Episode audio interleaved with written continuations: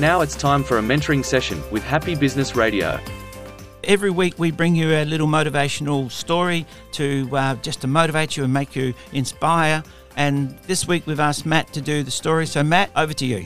I want to talk today about something near and dear to my own heart the U.S. space program, specifically the Apollo program, which put men on the moon.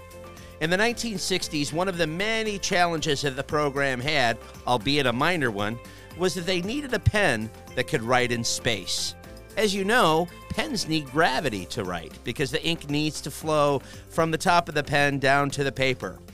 The U.S. government spent over $100,000 in 1965 trying to create a pen that would write in the weightless environment of space. Today, that would be equivalent to $1.4 million today. But do you know what the Russians did? They used a pencil. You don't always have to do the impossible. You don't always have to kill yourself to succeed. Don't be a prisoner of linear, limited thinking. Keep it simple. That reminds me of a similar story. The Chrysler LeBaron convertible was one of the best selling cars in U.S. history. At the time, Chrysler wasn't making a convertible. The chairman of the board, Lee Iacocca, who is credited for bringing Chrysler back from bankruptcy to success, identified a niche in the market, and he wanted a piece of that convertible market. He was told by his team that it would take three years for Chrysler to develop a convertible to compete in the marketplace. His conclusion was to take a car they already had and just cut the roof off it. Again, simple.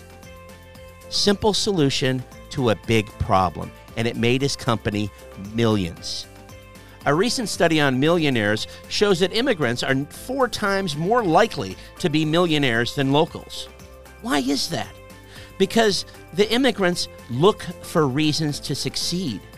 The immigrants don't know all the reasons that can't be done because they they haven't lived in that area. They don't know this won't work, that don't work, whatever. They just do it.